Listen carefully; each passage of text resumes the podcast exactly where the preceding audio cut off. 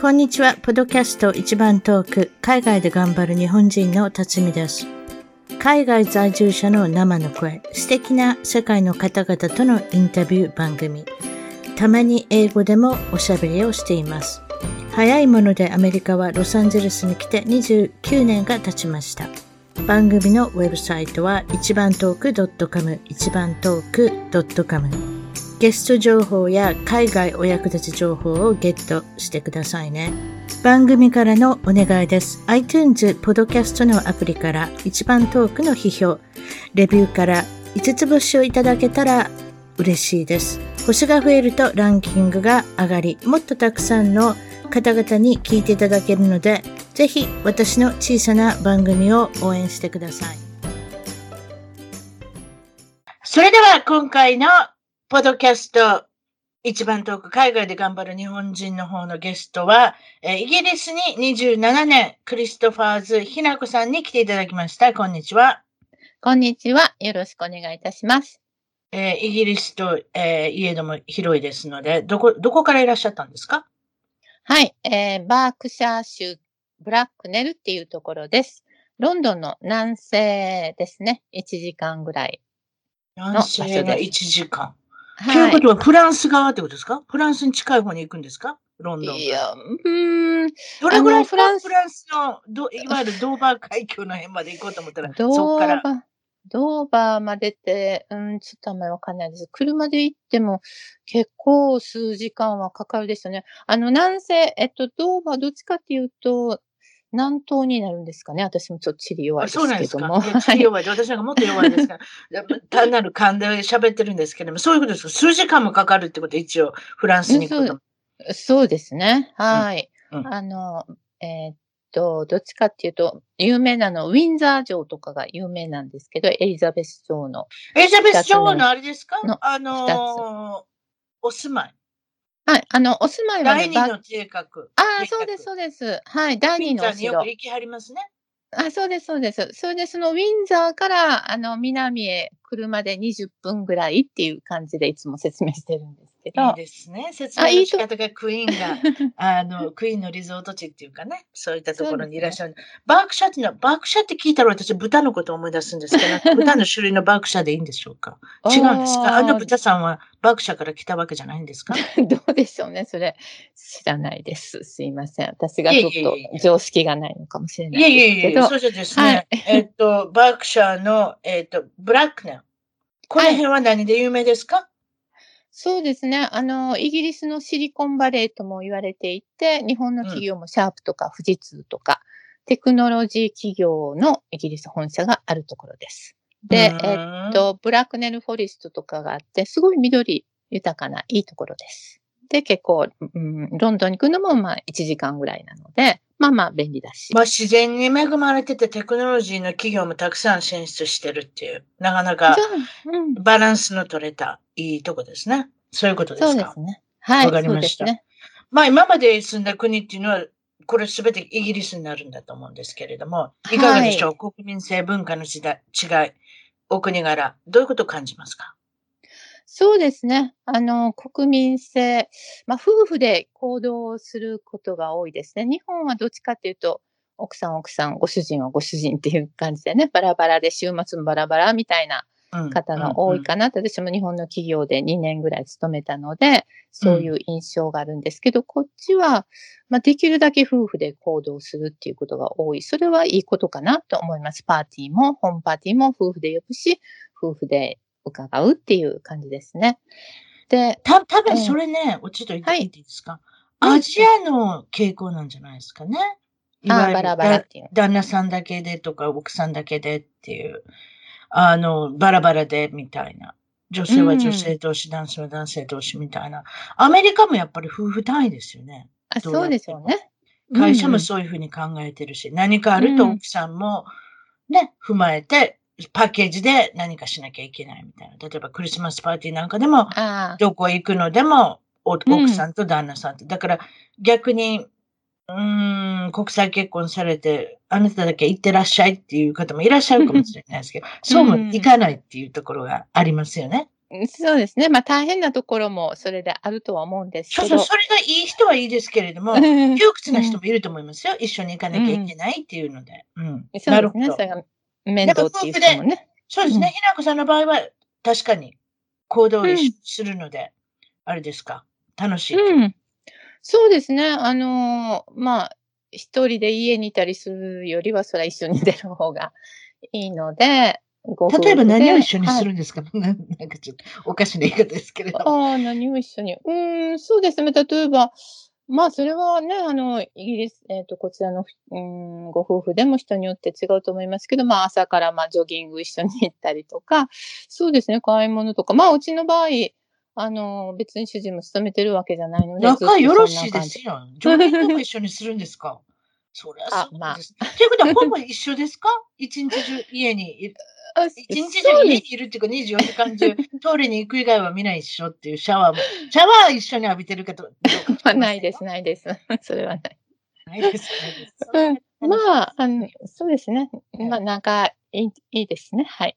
おかげさまで。イギリスの方はヒューモア、ユーモアが大好きなんですかあがそうですね。はい、そう思います。でもまだ私の英語、もうイギリスに27年もいるんですけど、やっぱりジョークになると難しいので、まあ、あの、人がジョークを話されると、ちょっとわからなくって、でも、とりあえず笑っとくっていうのがまた続いてますけど、あの、まあ、そういう国民性としては、なんか楽しいことが好きっていうのはね、いいなと思います。イギリスのジョークって面白いですね。アメリカってすごく単刀直入に言うんですよね。ああ、でも、イギリスの方はちょっとひねくれてるっていうか、なんか、そうそう。なんかひねってひねってひねりまくってる方もいらっしゃいますし、あだからちょっと違う。ええうんあの、イギリス人の友達もいますんで、あ、なるほど。楽しいんですけれども、やっぱり違うなと思う。私はどっちかというと担当直入の感じが好きかな。あそうですね。うん私も最初は、ちょっとそこがね、理解できなくて、よく怒ってました。なんか、主人がジョーク言って。多分だから知的なんだと思う。ひねればひねるほど知的に聞こえるんだ。ええそういうことよ。よく言えばそういうことでしょうけど。ええうんええまあええいわゆるだから、相手の感じを見てるっていうか、どこからどこまでこの人は僕のヒューマーっていうか、ユーマーを、あの、お笑いを、あの、汲み取ってくれてんのかなって、ちょっとチェックしてるんじゃないでしょうか。私はインスペクションしてるんじゃないでしょうか。なんかそんな感じがしますけれども。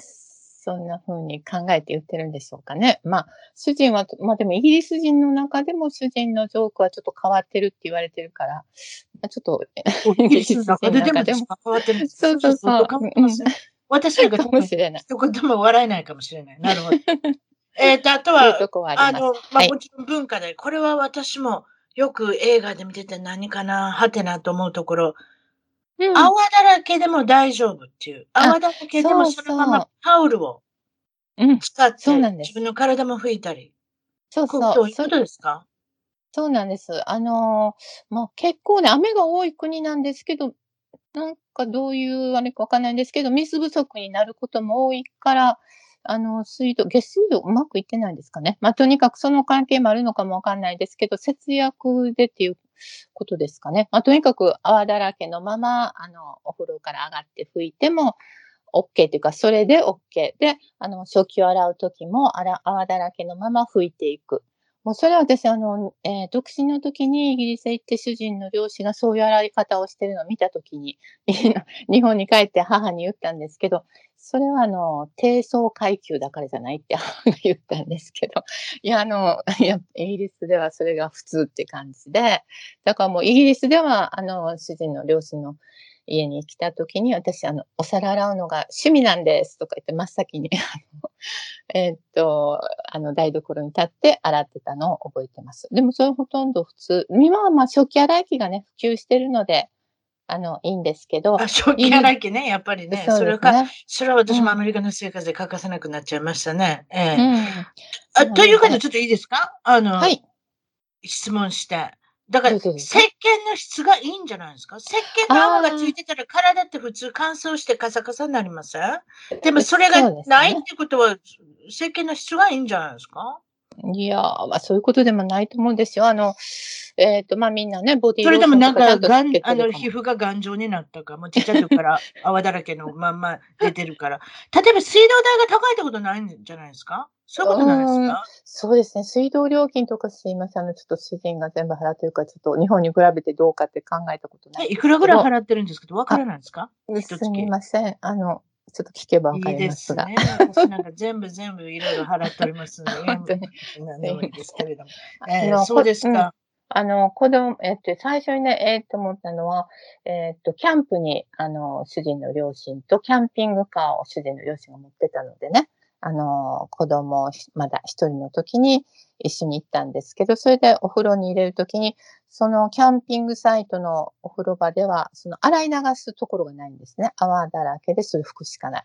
で、それが嫌だから、あの、石鹸を使わずに私はもうとりあえず、あの、手で、お湯で吸いで、うん、で、うん、その洗い流せないぐらいだったらもう石鹸使わなくていいやと思ってしてて、それをね、そういった母に言ったら、かわいそうな子だって 言ったので、まあ、日本人の感覚、日本人の感覚からしたらだいぶ違うってことですよね。まあ、それに。慣れ、慣れない人もいるだろうし、慣れた人もいるだろうし、ということでしょうね。なるほど。そうですね。そうですかの辺が、うん、ちょっとイギリスへ移住するときに一番抵抗があったのがそれでしたけど、ちょっとそういう国に行くのは嫌だなとか 思ったんですけど、まあ、あの自分の家なのでね、もちろん大丈夫ですし、まあ主人は23年も日本に住んでたので、主人はもう、あの、しつけていますから大丈夫です。うちへ来られても大丈夫です。なはい。るほど。うん温泉も大好きな外人さんというやつですね。そうですね。かなりはい熱い温度のおお湯にも疲れるっていうね。多分そうそうです。ね。露天風呂とかも主人も好きなので。。あれ熱いんですすよ。外人の人からしたら弱児の感覚で入ったらものすごい熱いみたいですよ。飛び出てきますからね。そうですよね。はい。まあそういうのはね、日本の文化あの全部好きなので、それは良かったです。あ、あとでもあのイギリス人のね、いいところは、あの、意外と親切な人が多いって思うんですね。あの、不愛意外とっていうのが、親切そうに見えますよ、私からしたら。そうですか？あの、日本はお店とかはすごく笑顔で、ね、親切ですよね。みんなニコニコして。で、も、あの、知らない人同士が、なんか急に話し合ったり、えっ、と、笑顔でってあんまりないと思うんですけど、あ、あの、確かにイギリス、うん、ですね電車で急に声とかかけたらびっくりされるやろな。ですよね。怖がられますよねうん。で、あの、もし頭おかしいんちゃうかと思われるかもしれないですね。やめとくわな、ですよね。あの、イギリスへ来られた日本人がよく言われるのが、例えばバギーを持って階段の、あの、ところで右往左往してると、えーっと、イギリスだと絶対誰かが助けてくれる。May I help you? とか言ってさっと、あの、助けてくれる。でも日本では助けてもらったことないと私もそれはそうだったなって思いますね。そういうところを、あの、あのいイギリスに限らずね、これひょっとしてクリスチャンの文化ですかね。いやいやいや、ちょっとわかんないですそうなん。ですかね。でも助ける、うんいわゆるボランティア精神ものすごくはいありますね。そうですね。そういうところはいい,、いいとこだなってクリス。チャンの文化なのかもしれません、これは。うん。アメリカでもそうですかない。かなりあーそうなんださん手を差し伸べる。何かちょっと困ってるんじゃないかっていうふうな人にね。うん。ねもちろんスピークアウトしなきゃいいけないっていう部分もありますけどね。助けてって言わなきゃいけない部分もあるかもしれないはい。けれども、うん。皆さんそれに対してはボランティア精神でっていうことで。そうですか。あとは、はいえ政治は日本よりもオープンだということをえ言いたい。そうですね。はい。あの、まあ、私政治に詳しくはないんですけれども、うーん、やっぱり日本のジャーナリストとか、そういう方がイギリスに来られたら、まあ、日本の閉鎖的なとことかね、いろいろ言ってくださるので、まあそういうのに比べたらやっぱりイギリスの方が、まああの、もともとそういうね、民主主義が生まれた国でもあるし、あの、まあいいかなとは思ってます。日本に比べたらオープンで。あまあ、王室もね、日本に比べたら王室あの王室もオープンでいいかなと思います。まあいろいろスキャンダルはありますけれども。はい。オープンということは結局国民が知りたがるので情報を与えなきゃいけないということですか？そういうことですか？そうですね。もうそういう習慣っていうか、まあ、あのー知りたがるっていうか、もうオープンにして当たり前っていう感覚でイギリス人はいると思いますね。あとイギリスは面白いの、うんタブロイドペーパーがものすごくあれですよね。売れますもんね。あの国は。そうですね。でもちろんロイヤルフファミリーとかとうんかなりせ、あの密接密接なんだと思いますけど、タブロイド、いわゆる日本日本でいう女性週刊誌だったりする、いわゆるすっぱ抜くこんな、ね。あの、ニュースがあります。ブレイキングニュースみたいなやつは、はい。もう、イギリスの、あれですけどね、あの、スペシャリティっていうか、得意とするとこですからね。ええ私も、うん。あの、行きますよ。あの、デイリーメールとかね、サンとかね、ザ・サンで、そうですか。ああいうところウェブサイト行って、私はそういうミーハーな、あの、話題が大好きですので、そうですか。失敗談、いかがでしょう、日本でも失敗してますか？それとも海外でも失敗してますか？どうでしょう？あまあ、いっぱいあちこちでしてますけど、あの、イギリスでこれもまあ意外と良かったのが、あの、忘れ物を、まあ、日本でもこっちでもするんですけども、イギリスで、例えば、あの、日本のいわゆる JR ですね、ブリティッシュレールウェイの座席の下にシステム手帳を置き忘れたんですけども、拾った人がわざわざ電話をしてくださって、それで、あの、でえっ、と、その方がまた同じ駅をね、通り過ぎるときに私は、あの、その方は電車の、えっ、と、窓から私に手渡してくださって、まあうんそういうねす、ごい約ですよ束した。うん、そうそう、すごい親切な。じゃあ顔知らないのにどうやって顔顔の感情言うたんですか？私は日本人で。そうですね。背はこんだけあってとか。うん、もうそれ10年前ぐらいの話なので、ちょっと忘れましたけど、ええうんまあ、あの、何駅で待ってるからっていうことで、まあ、それ日本人ということはそれで分かったと思います。まあ、そんなにね、あの、小さい駅なので、日本人は多分ね、あの、私ぐらいしかそこにはいなかったとあ、思うので。確かにそういうことですか。はい。なので、すんなりと返していただいて。あすごいですね。でも帰ってきたんですね。そうなんです。はい。いや、それは良かったなって、あの、親切、意外とだから親切な国なんだなっていう印象はありますね。まあ皆さんにその他にも何か受けそうな話ありますかっていうことなんですけど、今回は、うんもちろんいい話もありますけれども、はい犯罪に巻き込まれるケースもありますので、そのことをおっしゃってください。はいどういうことですか？これは。そあ。そうですね。あのーそんなんで、まあ、いい人は多いんですけれども、でも、やっぱり日本ほど安全ではないっていうのはありますね。例えばスリですが、えーっと、私の経験したのが、あの、ロンドンの、まあ、有名なホテルチェーンの、あの、えーっと、ロえーホテルなんですが、そのロビーで、友達が、まあ、お手洗いに行くから、ちょっとバッグ見といてって言われて、いいよって言って、それで、あの、主人も横に行って、で、ババッそグどれぐらいのあ大きさのハンドバッグですか？あ普通のハンドバッグですね。はいはいはいはい。それで、えっと、行って帰ってきて、で、そしたら、ね、携帯がないって騒ぐんですね。で、いや、そのお手洗いに置いてきたの違うとか言って、私もその時も全然気づかなくって、えっと、ネパール人の友達だったんですけどね。で、でもないないって言って、それでふっと思ったのが、その友達がお手洗いに行ってる間に、新聞売りのなんか、10代ぐらいの男の子が来て、新聞いるって、そのバッグの上にポンって置いて、いらないって言ってすぐ去ったんですね。で、それ、あ、それかしらとか思って、そし、うん、それだったんですよ。そしたら、その男の子はそのホテルの、あの、えーっと、ロビー、えーフロントにね、聞くと、どうも常習らしくって、そうなんです。常習その男の子は。常習。スリのうんそうそう、だったんですって。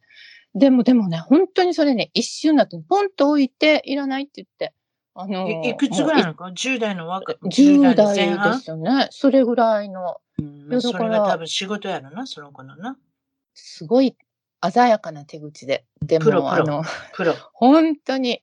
ヨーロッパでよく聞きますもんね。ヨーロッパって別にその、うん。ヨーロッパの地区、でも例えばヨーロッパにあの行くときはこういうふうなことを気をつけてくださいっていう何箇条の中うんに入ってますやん。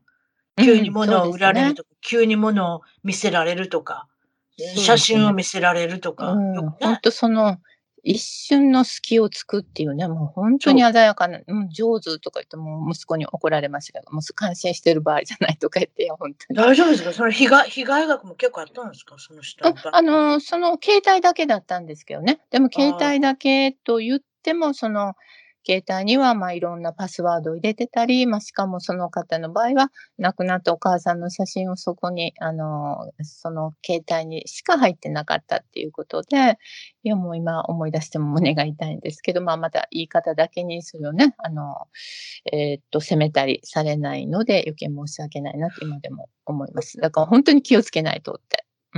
でもまあ iPhone、iPhone?iPhone ですかそれ？えーっとね、スマホですけど、iPhone じゃそなくの iPhone だったかもしれないですね。はい。て。iPhone だとでもクラウドありますよ。iCloud って。ああそこに全部入ってますだから失うことないと思いますよ。あ、ああ、そっかそっか。あとど iPhone と iPhone をっても開けれないですよ。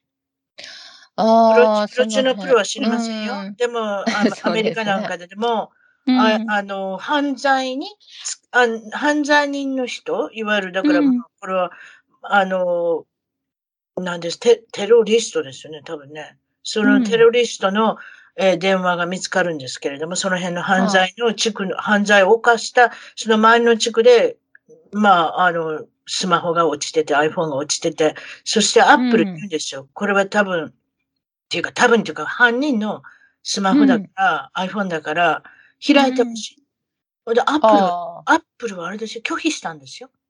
あ、。開けないい。ああ、プライバシーに、あの、侵害するから、プライバシーって犯人ですよ。それもあれでしょ。それだったら信じられないことでしょ、日本人の感覚からしたら。犯人の電話の秘密を守るっていうのは、ええだからそうなんですね。アップルはそれを拒否したっていうのは有名で、まあだからクラウドはね、あるってことで。ええそうクラウドがあると、全部写真は、あの、うんあそこに収められますので、あうんパスワードもパスワードで全部、あの、ああ入ってると思う。だから、、彼女がもしも iPhone 買ったら、次の iPhone 買ったら、多分そのままうんそれでいけると思います。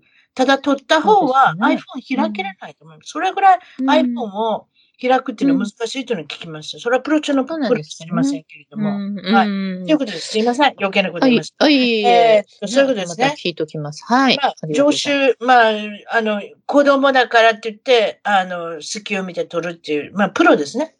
そうですね。え、子供のスリのプロがいるっていうことはよく聞きますけど、まあ、皆さんもまあ気をつけてくださいって。よくあるのは女性の裸の写真をパッと見て、あーって思った時にシュッて撮っちゃう。なるほど。うんヨーロッパ全域に、あの、あるみたいですよ。特にその、うんツアリスト、あのー観光名所のところでやられてうん。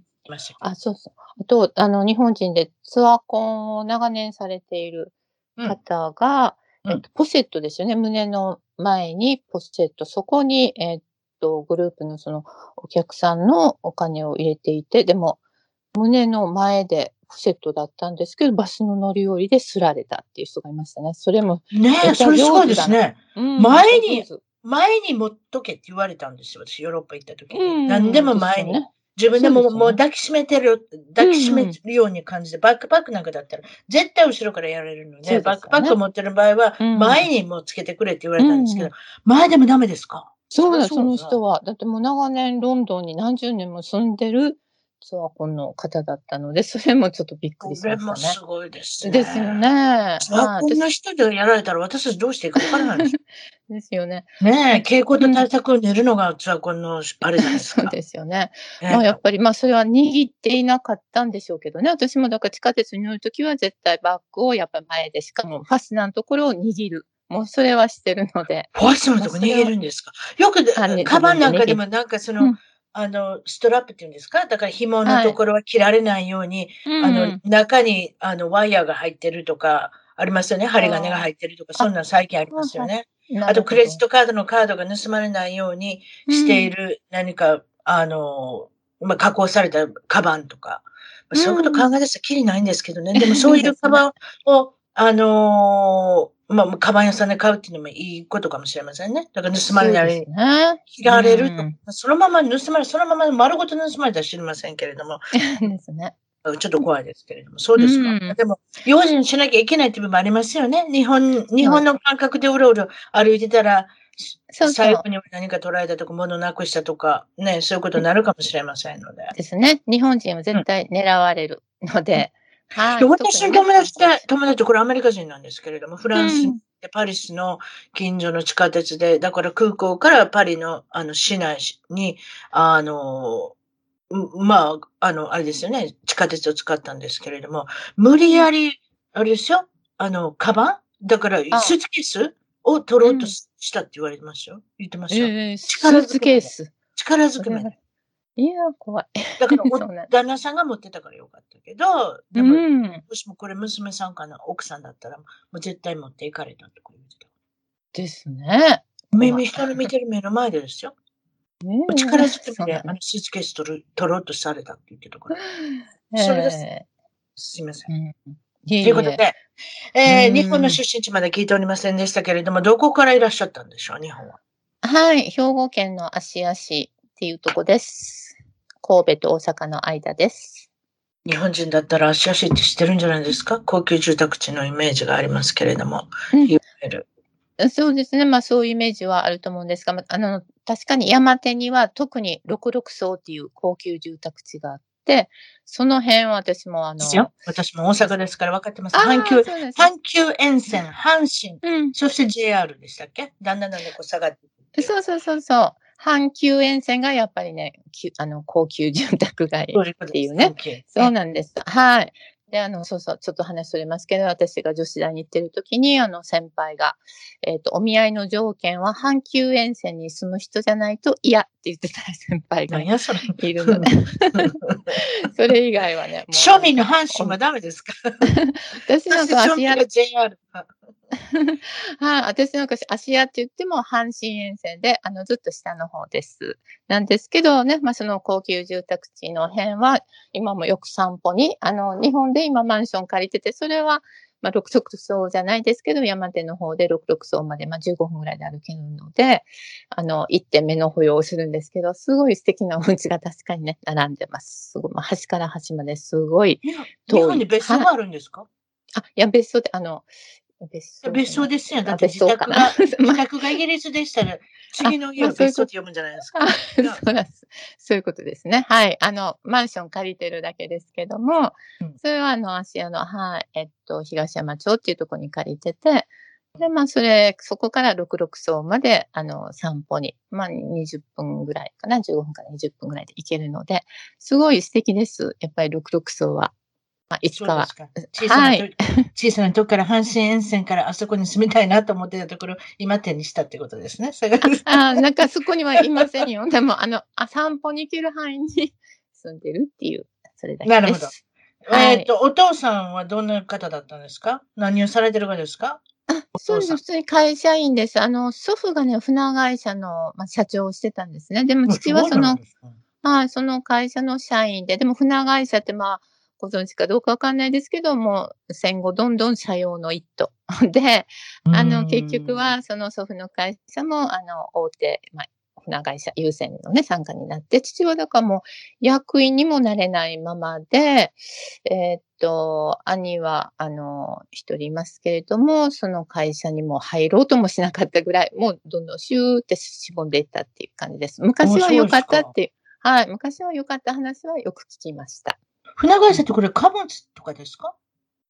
いわゆるえーと商用に使う貨物とかですか、ああ、貨物船ですね。あの、えっと、ねお客さんじゃなくて。うんうんですね。うんなので、まあ、あの、ち父は別に事業を起こそうともせず、そこの社員っていうか、まあ、えっ、と、部長まで行ったのかな？それぐらいです。はい。なるほど昔は良かった。お母さんは、あの、専業主婦で、おお家でそうです。うん。お母さん業っていうことで、えーっと、お兄さんがいらっしゃるっていうことで。そうですね。はい。兄は、まあ、その、船会社にもだから入らず、まあ、神戸そごう。まあ、そごうも、もういろいろあちこちね、あの、えっと、閉めてますから、まあ、神戸そごうはまだ残ってるのかな。そこでもう定年ですけれども、一応、えっと、まだ数日、週に数日は行ってると思います。いくつ離れたお兄さんですか？お兄さんは。えっと、はい。一応3歳、学年3学年ですね。はい。なので、えっと、60、あ、それでももう68歳ぐらいですね。はい。今ちょっと年が出ましたけれども、ひなこさんはじ、えーっと、65歳で、あそうですね。で写真はいを送っていただいたんですけど、お背が高いように思うんですけど、足がものすごい長いんですよ。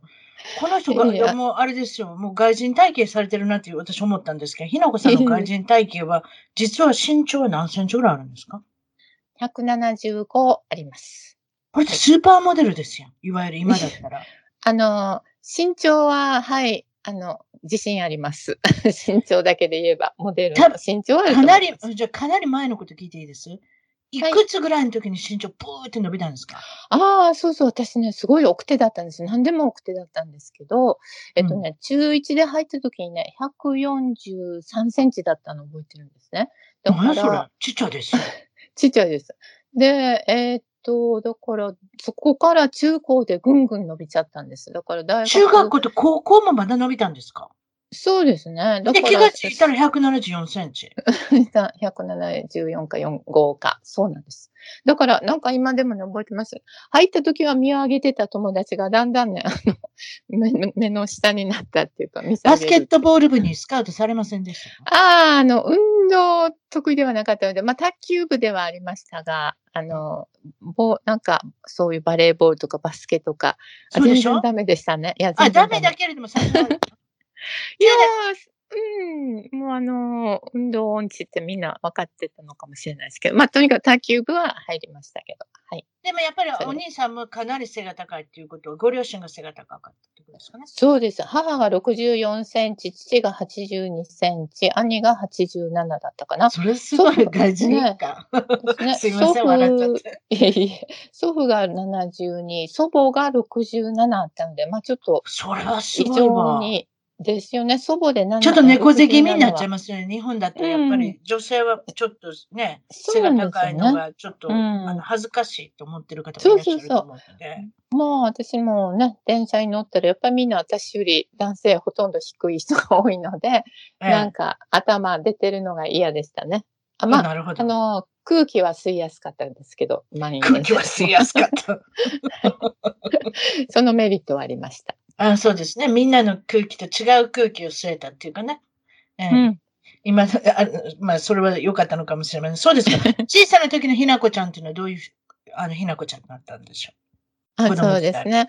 あの、一応ね、まあ、その昔は良かったっていうことで、あの、箱入り娘だったんですよ、今から思うとね。あの、私学に通って、う。うん。で、近所に友達がいなかったから、で、兄ですし、まあ、一人で遊ぶしかなかった。だからもう人形遊び、手芸、そんな感じですね。静静かに遊んでま私学にした。あ、し、私学にいてたから、近所にあまり知り合いもいなくってまあ、いわゆる公立の小学校とかい行ってなかったからってうんそう、それであれですね。辛いとこもあったですね。そうですね。まあ、それはね、まあ、普通だった。私にしたら、まあ、それしか知らないので。ということは、だからあの小さい時からあれですか？定期うのん切符持って、もう電車に乗って通ってた口ですか、そうですね。あの、幼稚園は送り迎えね、あの、親がするんですね。うんうんうんうんそれ小学校からは、まあ、集団登下校って言っても、私は兄と二人で登校してたですね、多分。の歩いて行けんの、ああ、いえ、あの、やっぱ電車に乗ってです。あ、電車に乗って、そうですうん。そうですか。そうですかはい。えーっと、うんまあ、ということで、いわゆる幼稚園から大学までつながってる、あの、学校だったっていうことですね。そうなんです。だから面白みはなかったですね。まあずっと友達ね、ついてる友達がいるのは安心感は学校は楽い。しいですよね。だから学校は知り合いだし、長いことみんな知ってるし、みたいな。そうですね。だから幼稚園、小学校だけが共学で、あと中高女子大とも、まあずっと女子だけで。まあ、お女子だけ？あ、そう。はい、中高女子、中高大と。それで男女共学の高校の人とか憧れましたね。ちょっとそう。うん、すごい羨ましかったです。うん、うん。うん。あとコンパとかね。大学だったらコンパとかね。そうそう。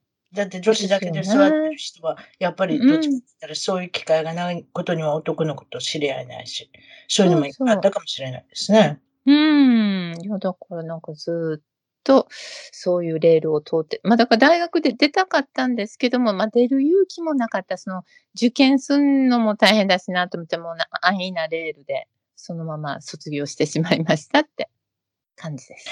卒業したら卒業したらで、お親御さん、いわゆるひなこちゃんの、ひなこちゃんやって、ひなこさんの。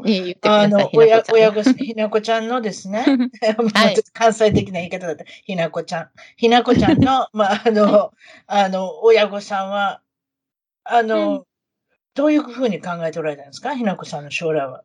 あ、あのね、もうその、女子大の私の同級生、まあほとんど、あ、まあ特に小学校からエスカレーターで行ってるような友達はみんなね、お見合いして結婚するっていうのがもう普通、関西のね、なんか古い考え方で、だったのでうちの親も当然そのレールに乗せようとしてました。阪急沿線の彼氏を見つけろと。そういうことなんですけど、お見合いですか？あ、そう、お見合いか。はい。そうそれでそう。うんうんまあ結局、多分が。結局お見合いはされなかったみたいですけども、それは後で聞くことにしまして。はい。ということで、えー皆さんに聞いてるのは、海外に興味を持ったきっかけ。うん。これまず何でしょそうですね。あの私の場合は、まあ、あの、イギリス人の夫と結婚したので、で、別にイギリスに住みたいと思って来たわけではなくってう、確かに。まあ、はい、あの、イギリス人夫がそこから来たからイギリスに来たあそうですっていうことですあね。そういうことです。で、まあ、日本にずっと住んでた、結婚しても住んでたんですが、まあ、あの、主人の母が、まあ、し父が亡くなって一人になってたので、まあ、あの、主人も近くに、あの、移ってあげたいっていうことと、まあ、主人自身がね、やっぱりイギリスの緑が恋しいっていうのはよく言ってましたね。あうの、芝生。何が恋しいみたいな、芝生の緑みたいな、まあ、花とか。まあ、確かに綺麗、うん、綺麗な国ですよね。なので、あと、あの、日本でパチンコパーラーとか見たくないとか、あの、ラブホテルとか見たく、見たくなかったら見ないじゃ、見ないでいいじゃんとかよく言ってたんですけど、あの、目に入るのが嫌だ、みたいな。まあ、確かにね、こっちに住んでると、まあ、主人が言った意味はわかりますね。うん、あのなん日本もねうんうん、日本も綺麗なとこありますよね。でもそれをぶち壊すものって結構ありますよね。看板がガーンってあったりとか、うんあの、お土産物屋さん、けばけばしいのがあったりとか、あの、うんやっぱりこっちはそういうのを、なんかすごく景観を重視する国なので、そういうのがないし、あ、電線もないし、あの、やっぱりそういう意味で、やっぱり確かに電線ね。うん。うん。え、うん。でも足足なんかだったら電線下に埋めてるんじゃないですか？違うんですか？うーん、足がなんかちょっと外国っぽい感感じがしないでもないですけど。うんどうですか？ね。ちょっと、あの、あんまり、足に書いたときにそういう、わかりません。でもで電線っていうのは本当にこっちに、私ないもんだと思ってしまってるけれども、実際問題、あの、そうそアメリカでもそうですよ。電線がいっぱい出てるとこもいっぱいあるんですよ。田舎う。のあ、方に行くと。ええまあ、だからたくさん人が住むところには電線がないってことなんですかね。うんですね。まあ、やっぱりだから景観が綺麗っていうことと、まあそうですね。あと、あ子供たちのね、学校を、あの、まあ、えー14歳、11歳までうちの子供たちの場合は日本の普通の公立にね、行ってて、まあそれはそれですごく、あの、いい先生たちでいいお友達でよかったんですけど、やっぱり、あもう普通の公立高校、あ公立の小学校とかに行かせてたので、もちろん日本語ばっかりで、主人はやっぱり英語を話させてやりたい。まあ主人の母とちょっと英語でね、喋らせてあげたいっていうのがあって、で、あの主人がイギリスだったらこの学校にやりたいなって思ってた学校が、サッカーフィールドがね、13個だったかな、あるようなすごくいい私学の学校があるんですけどね。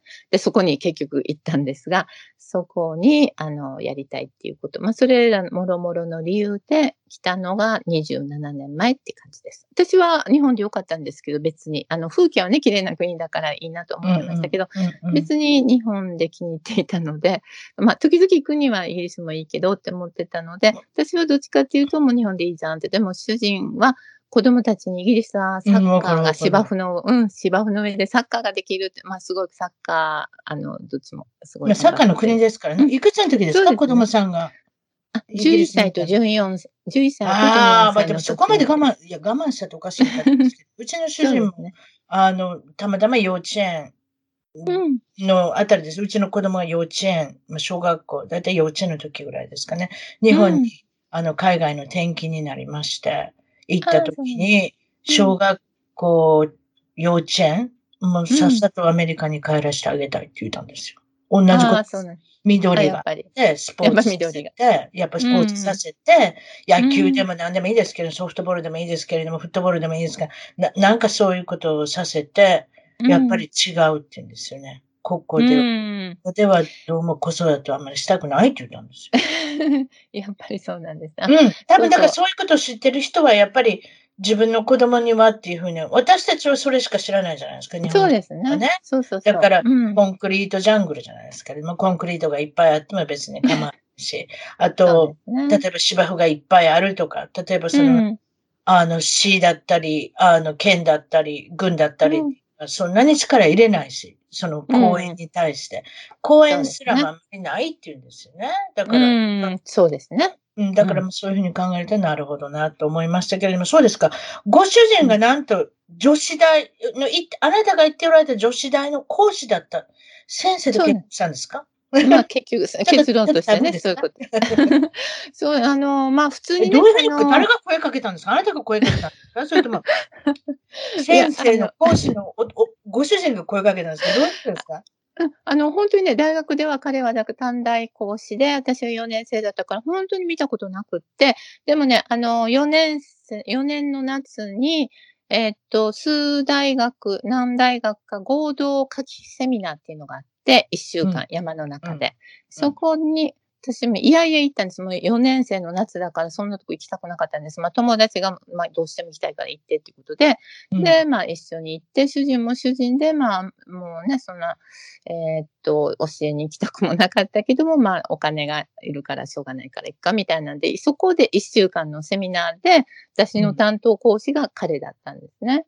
で、うんあの、一週間っていうところに力入れますね。わかりますか それで、で、あの、よく、一応先生と生徒の恋愛っていうのはなんとなしにあるでしょ？ちょっとはばかるとこがあるから多分一週間一週間って言ってない。いいじゃないですか。将来のご主人っていうか今もご主人なんです。それそれで素晴らしい一週間だったっていうことあで。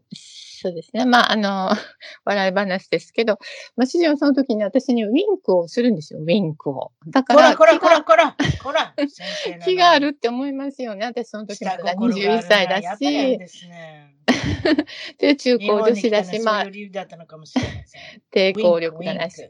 うん。でね、そう思ってたんですけど、後で聞いたらみんなにしてたけど、引っかかったのは私だけでしたっていううわ感じです。みんなにしてた。すごい下心がある。お父さん、ねお子さん。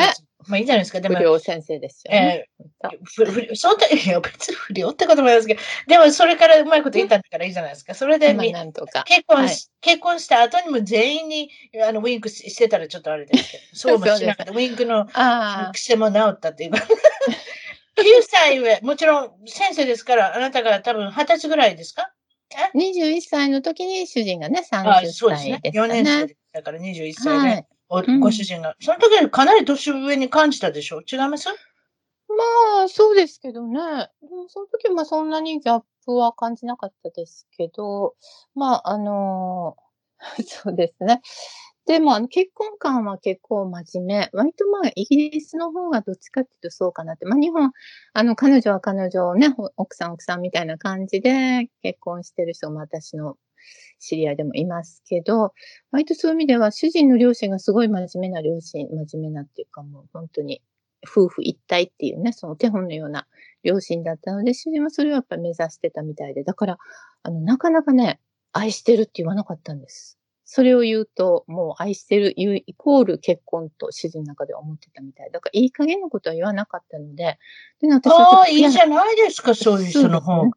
うん。でね、ちょっと悔しくなったんです。なかなか愛してるって言わないし。言わしたくなって、それで向きになったのが良くなかった。で、あ、良かったです。はい。で、その。まあ、まあご主人の、そうじゃ、ご両親の説得っていうのはそんなに難しくなかったと思いますけれども、自然な感じ。そうです。そして、ひなこさんの、先ほど言ったように、さっき、えっ、と、先ほど言いましたけれども、親御さんはお見合いをさせたかったって言ってたけれども、これどうしましょう、?9 歳うのん。講師が突然現れ現れて、あ青い目の、あの、ご主人が、ハローって出てきたらどうしましょう？どうやって説得したんですか？そうなんですね。もうそれ絶対無理だって、まあ分かってたので、まあ、はきたのを隠して付き合いました。まあ、あの、変に反対されてくっつくのも嫌だったから、まあ、あの、まあ、とりあえず付き合っていって、で、まあ、彼がプロポーズってなった時に、あの、まあ、これはもうここから言うしかない ということで、で、そっから告白、あの、したんですけど、案の定、もう、嵐が吹き荒れえ、でも、それ、それどれぐらい付き合ってたんですか？あ、一年ですね。うん、一年間隠し通せたん？それもすごいさ。ああ、まあなんとか。気づかなかった。そうですね。ううんん、まあそこはうまく。うまいことしたんですか まあ確かに女性の友達と女の友達とうろうろしてると思ったら、うんそれでそれで大丈夫ですもんね。うん、ねうん、まあほんでどうしたんですか？それで、はい、プロポーズされましたし、みたいな。じゃあこれ、この人紹介します？よ。あれですか連れてきたんですか？芦屋のうんお家に。そうですね。まあなんかパーティーで、えっと、んまあ、あの、すえっと、祖父が船会社だった関係で結構外人とか交わる機会はあって、まあ、なんかその中のパーティーの一つに主人が来て、あの、親と、えっと、合わせるっていうなんかセッティングをした記憶うまいことしてますやん。う まい。それで設定難しいですよ。設定で失敗した人してますからね、私。そうですね。怒り狂まあって、ご、うん親御さんは怒り狂ったっていうのを、そういうのを覚えてます。まあ、まあ、結局、うんうまくいくんですけれども、でも設定って難しい。それでうまいことはあれですか。あ、こういう人がいるんだなって、いい人だな、みたいな。いや、まあ、まあ、あの、まあ、その紹介はできましたけど、いや、まさかまあ、結婚とはね、あの、親も持ってなくて、まあ、ややこしかったのは、うちの父が、あの、沖縄の学徒、学徒出陣の最終で、えっ、と、前線で戦ってるんですね、父が。で、おー22歳の時、21にですね。あらら。はい。で、あの、若いのになんか小隊長になって、小隊長が亡くなられたのか移動があったのかわかんないですけれども、30人ぐらい。はいはいいたのかなはい。うんで、はいえーっとね、あの、手榴弾を投げようと思って振り返った時に、あの、撃たれてるんですね。こめかみから目の下貫通です。で、すそう。ごいでしょ。そうなんですよ。で、あの、振り返ってなかったら即死だったんですけどね。振り返ったためにちょっとずれて、で、まあ、すごい重傷でも助かってあるんですか、うん、そうそう、渋滞だったんですけど、なんとか部下が、えーっと、アメリカの病院ととにかくどっかへ連れて行ってくれて、うんなんとか助かったんですけども、あー父は、それで捕虜になってる間に部下は全滅だったんですね。っていうね、うわーあ、うんまあ、そういう、まあ、とこから始まってるわけですね。20代の前半が。そうなんです。だからもう父にしたらもう鬼畜米なんですね。っていう言葉、あの、わかりますか？ね鬼畜米ってね、昔は、あの、アメリカ、あ、き、きって鬼鬼。と、畜は家畜うんの畜生の畜。畜でしょ。うん、そうそうそう。米、アメリカ人、イギリス人。だからアメリカあ、人、イギリスも入る。あ、そうか、そうか、そうか。そうかですね。あの、鬼だし、家畜だし、みたいな、鬼畜米って言うんですけど。それは大変だ。うん、まあそういうふうに思ってたまあねし、あの、商売上というかビジネス上はね、パーティーなんかでいろいろ接することもあるから、うんはいって感じだけど、いざ、ね、息子がイギリス人だったりアメリカ人だったりすると、その20代のその沖縄の激戦のことうんがやっぱりあれですもんね。そうですね。そうそう。まあ、それは父にそういう意味では申し訳なかったなと思います。やっぱり、あの、部下に申し訳ない、戦友に申し訳ないって最初にそれ言いますね。あとっても許せあ、ない。そういうこと。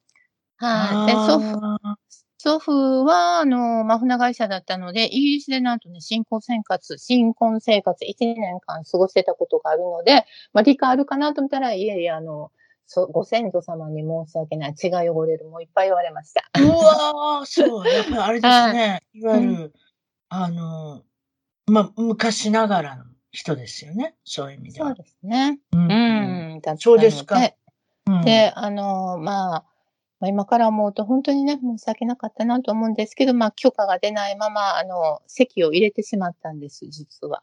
うんうん。で、まあ、まあ、それが分かって。まあ、ひなこさんでしたけど174センチもあるし、外人体型やし、ええやんもんな。なんて、そんなことないですけど、もうなんか、ま生まれてきたのも、やっぱり外人の人と巡り合えるように174センチになったみたいな感じがせんでもないですけれども、そうですか？あ息子さん、え、それで、息子さんっていうことは、えっと、何人子供さんがいらっしゃるんですか？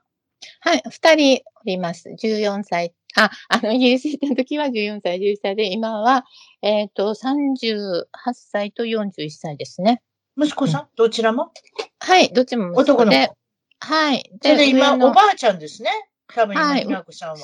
そうです。上の息子、長男の子供たち、また男の子ばっかりで、今、孫たちが16、14、11歳です。で、イギリスに参りました。はい。なるほどね。それで、うん。あの、日本語と英語でちゃんぽんでずっと昔から、あの、い、いたわけで、今、うん。便利ですね。ご主人が 日本語ができると。そうじゃないですか？まあ、そうですね。どっちも中途半端な感じではありますけれども、まあでもね、あの 日本人の友達が来ても、まあ、あの、一応会話は成り立つので、それは良かったと思います。わかりました。現在の職業、聞いてませんでしたけれども、何をされてるんでしょそうですね。あの、えっ、と、大学卒業してはすぐに、あの、日本航空の、えっ、と、地上職、貨物業務をしていたんですが、うん。えっと、うーん、子供、あ、結婚して子供ができたので辞めて、専業主婦を4年した後、まあなんかしたいなっていうか、お小遣いがない不便だなと思ってる頃に、その日本航空の時の後輩、彼女はスチュワーデスになったんですけども、うんからあの誘ってもらって、アムウェイビジネスを誘っていただきました。その当時、アンムウェイめちゃめちゃ離れましたやん。それで長いこと続いた人は知りませんけれども、長いこと続いたのがひなこさんということで、アムウェイの、いわゆるカタログショッピングだったり、その当時はカタログショッピング、そして、そうですね。その後にはオンラインショッピングって、いわゆる、そうですね。な家の、家中のあるもの何でもあるっていうかね、アムウェイっていうのは。そういうことですそうなの。はい。あ、よくご存知です。そういう感じです。アメリカね。アメリカでも流行りましたよ。あ アメリカのもんですね。アメリカの、はい、アメリカのうんビジネスなので、うん今世界うん100、100の国と地域に。広がっていて、もう62年経つ会社で、えーっと、ダイレクトセリングでは売上世界1位の会社で、まあ、あの、ご主人も一緒にやってんの、そうですね。あの、最初は私のお友達からだったので、私から始めて、まあ、主人は、最初はね、あの、主人一応ね、法学部出身なんですよ、ロンドン大学ね。それで確かに日本で英語の講師みたいなことをされてましたけれども、実際問題は法学のはいはい。そうなんだんです。でも、その、弁護士にはなりたくないと思って、まあ、向かないですけど、性格的に。それで、で、あれはもうの特殊な業種です。はい。そうですね。でもまあ、とにかく法律結構詳しいんですよ。やっぱりそこ卒業なので一応。だから最初は、うん、すごい私のことを心配してます。まあ私が、まあ主人がこのつも年下だし、まあ世間のことは知らないし、主人にしたら危なっかしいと思ってるので、で、アムウェイのことをもちろんすぐ言ったら、もうそれはやっぱりネズミ講で、あ、まあそう言ったことも主人忘れてますけれども、もうネズミ講マルチ情報みたいなね、感じと思って、で、私のために、まあまずはいい顔しなかったですけども、でも調べる、まあ資料があったので、それが本物の資料かどうかを調べに、あの、イギリスの国立統計図書館まで行って、あの、ダンレポートって資料があるんですけどもね、えっ、と、全世界企業信用調査報告書とかというのがあって、それでアムウェイとコカ・コーラ、コカ・コーラの2社だけがずっとトップ5位の1っていうレベルなんですけども、取り続けているっていう、それが本物かどうかを調べて、で、それが分かったときに、180度ぐらい変わりましたね、見方が。なるほどね。そうですか。はい皆さんに最後、将来の夢、展望、いろいろ聞いておりますけれども、いかがでしょう？あひなこさんの将来の夢、展望、抱負。はい。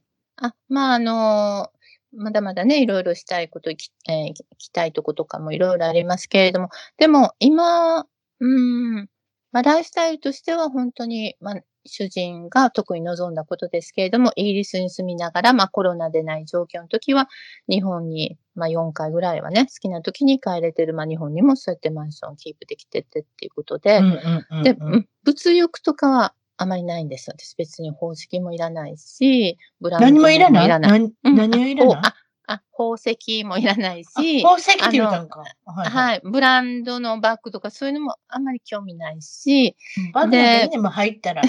そうです。本当そんな感じ。そうで、車も別に、まあ、あの、かっこいいなと思いますけど、特にそれが欲しいっていうのもないしそうそう。、運転できたらええねうんん。どこかにできたらええねん。潰れへんかったらええねん。うん本当そんな感じ。でね、やっぱりまあ思うのは、でもここにね、いると、やっぱりイギリスでよかったなっていうのは、すごい国際的な国ですね。国際的っていうんですかね。いろんな国から、あの、いろんな国の人たち、あいろんな国籍の方たちが集まっていて、で、すごく思うのはみんな一緒だなってすごく思うんですよね。あの、人間。最初はね、私もともとそんなんで、あの、孤独な、あの、えっと、幼少時代を送っているので、引っ込みじゃん。もうあの、えっと、昔の通知簿とかを見ると、もう先生がずっと言われたのが、えー引っ込み思案、消極的、内気。まあ同じことなんですけど、毎年そのようにね、書かれてて。ああ、でなるほどね。はい。うんで、イギリス来ても、なんか、あ、外人とどうやって付き合ったらいいんだ、みたいな感じだったんですが、まあだんだんね、みんな一緒だなっていうことがすごい分かって。うんで、はい、あの、わかりますよ、そのイメージって。やっぱりあ日本にいてたらいろんなイメージがあるじゃないですか。うんだからそのイメージで付き合ってしまう。だからうん。ここの国から来た人はこんな人だろうとか、いろいろ自分で、自分の中でこうイメージがあるじゃないですか。うん。でもそうじゃない、ね。実際付き合ったらね。そうなんです。あの、みんな、あ、それでね、あの、えっと、まあ、い実験じゃないですね、イベントが、えっとね、ジャパンリターンプログラムっていうイベントがあって、それに次男が、うん、えー、っと、そうです。ティーンエイジャーの頃に参加させていただいたんですね。それは何かっていうと、世界中の日本語を話せる子供たちを日本に招待して、平和についてのパネルディスカッションをさせるっていう、あの、えっと、全日空とかそういうところがね、主催してて、あの、そういうプログラムがあって、それに次男、あの、参加させていただいたらいいんじゃないかっていうことで、まあ、その、アメリカ関係の、あの、お友達から進めていただいて、で、まあ、あの、なんか、作文を提出したら、するだけでいけるって話だったんですが、実際は100倍の確実だったんですけども、まあ、なんとか、あの、次男がそれを提出して選んでいただいていけたんですが、その時の、えー、と、作文のタイトルが、あの、冒険と平和についてっていう、そういうタイトルで作文をね、子供が書きました。で、その、そこで書いたのが、イギリスに来て、まあ、の、イギリスに来るっていうことが、まあ、子供にとっては、まあ、冒険で、それについては、そのために分かったのは、髪の毛の色とか目の色とか、あの、皮膚のあの肌の色が違っても、みんな悲しい時には泣くし、で、えー、楽しい時には笑う。みんなね、一緒だって分かった。で、それがね、あの、違うって思うから戦争になる。一緒だって分かったらそれは平和につながるっていうふうな意味の作文を書いたんですね。で、それはなんか、うん、ずーっとそうだなってなんかすごく思って、で、あの、そのプログラムは今はちょっとその主催された方が亡くなってもないんですけれども、あの、そういうことをね、実現するなんかお手伝いができたらいいなって今思ってて、それは長男も次男も賛同してくれてるので、ちょっとそれは大きな夢なので、もちろん私たちだけではできないんですけれども、それは、あの、一番の、究極の夢はやっぱり世界平和、みんな平和な、平和で、あの、みんな家族をね、大切に過ごせたらいいなと思うので、そう、あの、ちょっと本当はそれ喋るの恥ずかしいんですけども、でも一番大きな夢です。あ、で子供がね、はい、うん、小さなうちにそういうね、世界中に友達が広がったらいいなっていうのあ、すいません、これ最後なんですけども、えー、っと、日本から、えー、っと、お友達が子供さんと一緒に来られて、1ヶ月ぐらいイギリスに滞在された時に、サマースクールに子供さんをね、あの、行かせられて、で、まだその子供さんがまだ5歳ぐらいだったかな。最初はすごい泣いてたんですね。嫌だとかって言葉もわかんないし。うん、でも2週間後に、あのーえっ、ー、と、卒業、まあ、その2週間のセミナーの終了日に、まあ、親も参観日みたいな感じで、私もついでに行ったんですけども、そしたら、もう泣いてた子供がもう本当にいろんな国の子供たちとすごく楽しく遊んでるっていうのを見て、まあ、これだなってすごい思ったんです。やっぱりね、こうやって小さいうちにみんないろんな国の子供たちと友達っていうね、それを体験させる。だから一緒に学ぶっていうよりも、あの、一緒に遊ばせてあげる。そういう機会を本当にね、作ることができたらいいなって、それは真剣に思ってます。っていう。なるほど。いうことですね。はい、ちょっと一つ聞きたかったのは、あの、ご主人がイギリスの芝生を懐かしがって、えっ、ー、と、もちろんイギリスに戻ったってことですが、結局、サッカーさせたんですか？子供に。ああ、そうですね。あのー、しょうも、えー、すいません、しょうもない質問で。いえ、全然。あの、そのさっきね、申し上げた、えっと、子供たちが行った学校っていうのは、そのサッカーフィールドが13個もある、その芝生のグラウンドで。それで最初に応援に行った時にすごい思いました。もう、なんか、色が綺麗。応援に行っても、日本だとマルチグラウンドですよね。もちろん茶色のグラウンドでサッカーをしてる。うん、でもこちらだとね、うん、本当に芝生、あの、冬でもね、芝生が枯れない、イギリスの芝生は。なので、すごい、あの、綺麗です。で、えっと、長男は一応全国高校サッカー大会で優勝したんですね。その時2対1で、2点とも長男が入れたんですけど、それ、あの、それは、うん、本当に良かったですよ。うん、イギリス来てよかったなと思実際にサッカーの選手になったというか、サッカー、まあ、選手って別にプロじゃないですけれども、サッカーの、まあね、プレーができたということで、そうですか？そうですね。それはすごい良かったです。で、あの、まあ、ちょ、まあ、そういうとこまで行くと、プロから声声がかかるのかしらって甘く思ったんですけど、やっぱりもう小さい間からね、プロになる子はもう全然、あの、普通の高校なんか行かないみたいですけども、今、孫が、孫の特に2番目が、あの、プレミアチーム、えっと、サウスハンプトンチームの、あの、えっと、ヤングチームっていうんですかね、にうん今進んでいて、はい。あそうなんですか。マイナーリーグみたいなもんですね。うんいわゆる。プロの、はい、プロの道にちょっと一歩かかったような感じで、うんうん、頑張ってます。はい。まあ、そうなったのは、それは主人も嬉しいと思いますし、もちろん長男も、あの、次男もみんなサッカーしてるの、あしたので、あの4分の1すごく日本人ですか？孫そうですね。そうです、そうです。はい。お嫁さんは日本人なので、クォーターですね。うんお嫁さんもフットサルをするほどサッカー好きで、もうそれを応援するのが。もうすごいですね。サッカー一家ですね。うんうんうんなので、まあそういう意味でも、まあイギリスで来てよかったですね。まあ長男も次男も英語を活かした仕事をしているので、まああの時私は抵抗したけど、まあ無理やり私とみんなを連れてきたまあ主人に今は感謝してますって感じです。わかりました。どうもありがとう。はい今日はお忙しいところどうもありがとうございました。いえいえ、ありがとうございました。それじゃあ、あの、のひなこさんのあの写真だとか、皆さんね、先ほどから私174センチっていうことを何回も言っておりますけど、足がものすごく綺麗な方なんですよ。いえいえそ本当にモデルさんかなっていうような、あの、とんでもないです65歳のおばあちゃんには全然見えないです。